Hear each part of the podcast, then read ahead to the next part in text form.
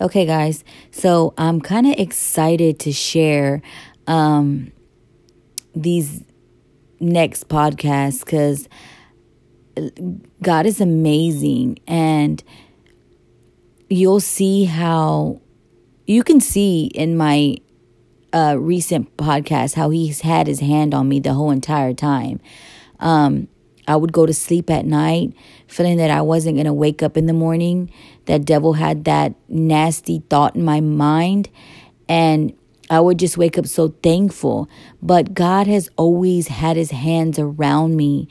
Um, of course, I'm his daughter. You know, he wants the best for me. He's always guiding me. And he's always, even though I was unappreciative and I was ignoring him and I was running from him and I was treating him really mean, he still loved me. He still had his hands around me. He still guided me. He still moved people out of my path. He still woke me up every morning. Um, he made things possible. Um, my, me and my husband getting back together, you know, things changing for me. Um, you know he he he did a lot for me. God did a lot for me and i'm very thankful. And i don't deserve it. I didn't deserve it. But that's the kind of god we serve. He loves us unconditionally.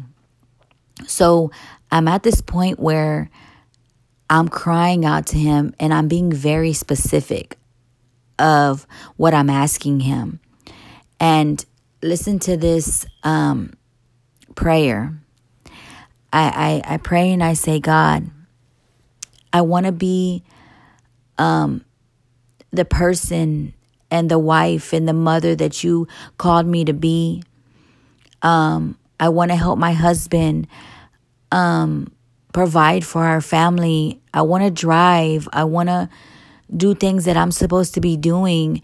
I don't want to be laying on my couch all day long because my husband, you know, he he was like, you know, I'll work, I'll do, I'll, I'll provide, I'll do what we we have to do, and you focus on getting yourself right, getting yourself better. You know, read your Bible during the day.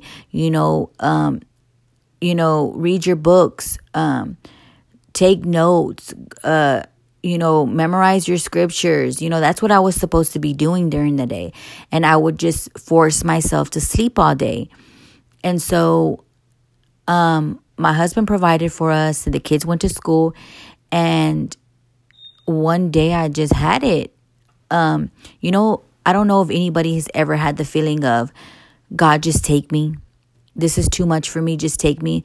You don't um have it in you to commit suicide, but you beg God to take you. I had a lot of those moments and this was one of the moments and I'm specifically praying, God, I want to be that that person that you call me to be. And so I say, I want to help my husband provide for this family. Um, my husband had did it for many years, you know, by himself. And I really wanted to, a job. Like I needed a job. And I say, I, I jokingly saying, but I really wanted it. Um, I wish I can work from home. I want to work from home, but I know that's impossible. What can I possibly do from home to make money? I never mentioned this to my husband. I never mentioned this to anybody. Um, I didn't want anybody to think I was lazy or just didn't want to work. I just felt like I had a lot of growing to do and I wanted to focus on my relationship with God and I wanted to just grow and get stronger and I wanted to work from home. And I don't know why that crossed my mind. And at that time, I thought it was impossible for me to work from home. And God made it happen.